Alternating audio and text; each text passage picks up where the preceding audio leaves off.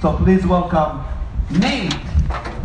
Hesburn. How do you say the last name? Herbst. Herbst. Nate Herbst. Thank you, Nazareth. All right, guys. I'm glad to see you all out here. You enjoying this day? It's a great day, right? All right, well, I get to share the greatest news that any of us have ever heard today, and that's the news of the hope that we have in Jesus. And as we begin, like Nazareth said, it's very important to me to describe the evidence for our faith, because we don't just have another faith out of many. I talked to a man earlier today that had a different worldview than ours, and he didn't believe that there was any substantive difference necessarily between the two. Here's the reality we can know God exists because the beginning of this universe, the engineering of this universe, the fact that certain things are right and wrong, Nazareth alluded to that. We all know that there are things that are right and wrong, and that points to a lawgiver and sustainer. And honestly, the truth about Jesus points to God as well. We know that Jesus was God in human flesh, the Bible tells us that. But Jesus also demonstrated things on this planet that nobody else ever has. He had power over life, over death, over nature. And you know what? That's historically confirmable. I said it yesterday, I'll mention it again today. The biggest skeptic of Christianity alive today says that if you doubt Christ's historicity, you're a mythicist. Did you catch that? The biggest skeptic says that if you doubt Christ's historicity, you're a mythicist. In other words, you can know with confidence that Christ is a historical person. Now, as I begin talking about the hope that we have in Christ, some of these people in orange are going to pass you out a form. And I want every one of you here to get that form and to take it and to begin filling it out. We're going to do a drawing at the end of this, and you don't want to miss the prizes that will be given out. So, as they go throughout the, car- the crowd, get those cards. I want to continue talking about why we can be confident in our faith in Jesus Christ. I told you some good reasons to believe that God exists, but why be a Christian? Here are some good reasons that we know that Christianity is true. The Bible foretells the future, it's archaeologically accurate. The Bible is contradiction free. Many people will try to tell you all sorts of contradictions. With a little bit of investigation, they evaporate. The Bible is translated correctly, and we can go back to the Greek and Hebrew and see what was originally written and translate it again. And you guys, my degree in college was chemistry. I love science. The Bible is full of scientific statements that the Bible put down thousands of years before science caught up. Your faith in Christ is valid, and Jesus is a historical reality. Yesterday, I talked to you a little bit about Jesus and the people that he reached out to.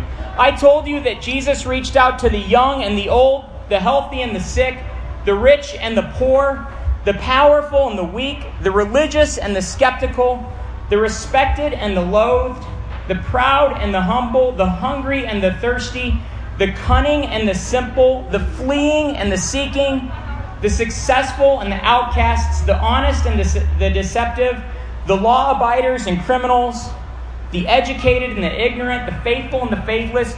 Jesus reached out to all these different people. Whoever you are today, Jesus reached out to people just like you in the past, and He's reaching out to you right now. Jesus is not a myth. He's not a fabrication. He's not just another religion of, of many to pick from. He is God in human flesh, and He's reaching out to you today. He desires relationship with you today. He died so that you could spend eternity with Him in heaven. In fact, He said, If you believe in me, I will raise you up on that last day in John 6. He made you a personal promise that if you believe in Him, He will raise you up. So, yesterday I told you a little bit about Jesus and the people that he reached out to. Today I want to take a little bit of a turn and talk about Jesus in his own words. Jesus said 10 very clear things about himself, and I think it's important that we visit those today as I encourage you to make a decision to follow him with all your heart, soul, mind, strength. Jesus said, I am in John 8 58. And when he said that, he wasn't just saying, I am cold, I am hungry. He said, I am, referring back to Exodus chapter 3 when God defined himself as I am. In other words, Jesus claimed right in John 8 that he was God. Nobody else can make that kind of claim. Jesus claimed to be God, and we need to take him at his word. Jesus also said in John 14 6, I am the way, the truth, and the life. I want to look at each one of those. He's the way. There's no other way to salvation. You will not make it into heaven because you're a good person. You will not make it into heaven because you went to church or read your Bible. The only person that will make it into heaven is the person that has put their faith in Jesus Christ alone because only He is the way to the Father.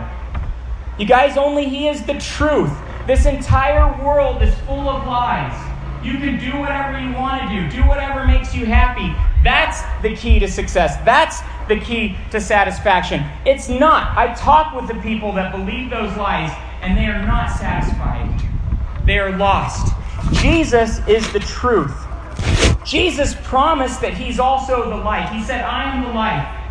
In fact, He said He came to give life and to give it more abundantly, to give it in its fullness. If you're looking for life, it's not found in finding yourself, it's found in finding Jesus, the life. Jesus defined himself as the true vine. What he meant by that is that everything, your life, your meaning, your purpose, everything that you're looking for has its source in him. He's the true vine. He's what everything that you're looking for derives from. In John 8 12 and in 9 5, he said, I am the light of the world. As you look around today, you're probably all too aware of the darkness and how dark this world is getting. Terror attacks seem like they happen on a daily basis. The, the things that were morally reprehensible a decade ago are commonplace today. You guys, the world is getting darker and darker, but the light is shining brighter and brighter in the midst of this darkness. Last week, I talked to a young man. I asked him what his background with Christianity was. He said, I have none, but I want to. He said, So much is happening in my life, and I'm looking. You guys, I know a lot of you are just like that today. Jesus said in John 10 11, I am the good shepherd. Whatever you're facing right now, whatever you are fearful of right now, He can guide you through it, and only He can guide you through it. Jesus said, I am the bread of life. Your physical needs, your spiritual needs, your emotional needs, the deep hungers that you sense at the core of your being, they are only going to be satisfied in Jesus. And you will not be satisfied until you're satisfied in Him. He is the bread of life. Guys, Jesus claims to be the door. And by the door, he referred to the door to salvation. Jesus is the only entrance to eternal life. I've referenced that before, but he is it. Either we come in through him or there's no way in. And that doesn't make him bad. Truth is always exclusive. If I jump off this stage, I could get hurt because gravity is real regardless of what I think about it. Jesus tells us these things not so that we can be judgmental, but Jesus tells us these things so that we can find salvation. He tells us these things because He loves us. He knows there's no other way. Finally, and this is very important to me, Jesus says, I am the resurrection and the life. For years I feared death. What'll happen after I die? And I finally realized in John 6:40, he promises me that if I believe in him, he will raise me up on that last day. He is the only person in the history of the world that has beaten and conquered death and shown that he has the power to do that for you as well. And the historical evidence for the resurrection is irrefutable. I can trust him when he says, I am the resurrection and the life. A lot of other religious people have come and gone and they're dead Jesus alone beat death. We can't possibly trust our salvation to anyone else. Only He is the resurrection and the life. I hope you're encouraged by what Jesus had to say about Himself. Now I want to tell you what Jesus has to say for you. I shared this yesterday. I'm going to share it again because I think hearing His own words is so important. I'm going to describe Jesus' words concerning the gospel. The gospel simply is that God loves you and He has a plan for your life, but you and me are sinners and we're separated from a perfect God because of our sin. The Bible says that the wages of sin is death, and by death it doesn't just mean a physical death, but a spiritual separation from God. Thankfully, God Himself died on the cross for our sins so that anyone who puts their faith in Him can be saved. Here's what Jesus says. Listen to His words as He describes what He offers you. He says, God so loved the world that He gave His only Son so that everyone who believes in Him will not perish but have eternal life. He loves you. He said, Come to me, all you who are weary and carry heavy burdens, and I will give you rest. I am the light of the world. If you follow me, you won't be stumbling through the darkness because you will have the light that leads to life. All who put their trust in me will no longer remain in the darkness. My purpose is to give life in all its fullness. That's his desire for you. Here's the sin that keeps us from him, though, and here again are his words Sin is unbelief in me. He said, Everyone who sins is a slave of sin. They will go away to eternal punishment, but the righteous to eternal life. If you do not believe that I am the one I claim to be, you will indeed die in your sins. But there's hope. There's hope because he died on the cross to pay for my sins. Jesus is our only hope. Here's what he says He says, Greater love has no one than this, that he lay down his life for his friends. Everyone who looks to the Son and believes in him shall have eternal life, and I will raise him up at that last day. They will never be condemned for their sins, but they have already passed from death to life. Now, finally, each of us has a decision to make. And here's what Jesus says He says, Turn from your sins and believe this good news. I am the way, the truth, and the life. No one can come to the Father except through me. No one can see the kingdom of God unless he is born again. I stand at the door and knock. If you hear me calling and open the door, I will come in and we will share a meal as friends. So, this is the challenge that we each have today. What will I do with Jesus? The only way, the only truth, the only life, the only way to salvation. The Bible says very clearly that if you confess with your mouth Jesus is Lord and believe in your heart that God raised him from the dead, you will be saved. I'm going to ask you to do that in about two minutes. If you've never taken that step to begin a relationship with Christ, I implore you not to leave today until you take that step. The Bible says it is by grace that you have been saved through faith. It's not from your works, it is the gift of God so that no one will boast. So here's what I want to ask you to do nothing and no one else can satisfy, and nothing and no one else can save you. I often conclude my radio show saying, an open mind, honest heart, humble disposition, and diligent search always lead to Jesus. And I believe that with all my heart.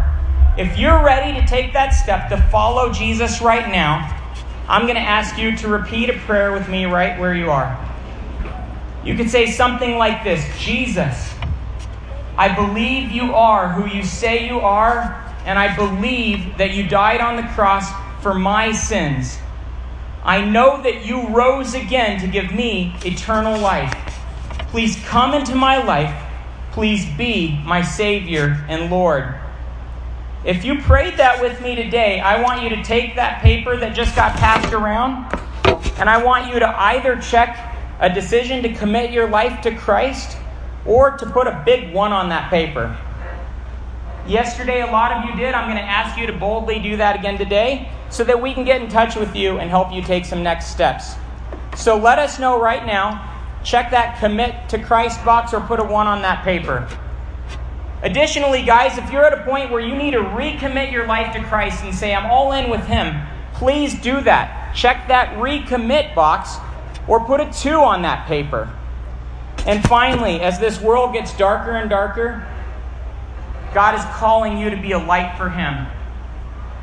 If you're willing to say, I'm going to live the rest of my life to make a difference for Christ, to share the only true hope with those around me, put a three on there. Or let us know in the comment box that you want to share your faith. Everybody good with that? I hope you filled out that form. We're going to do a drawing after the next band.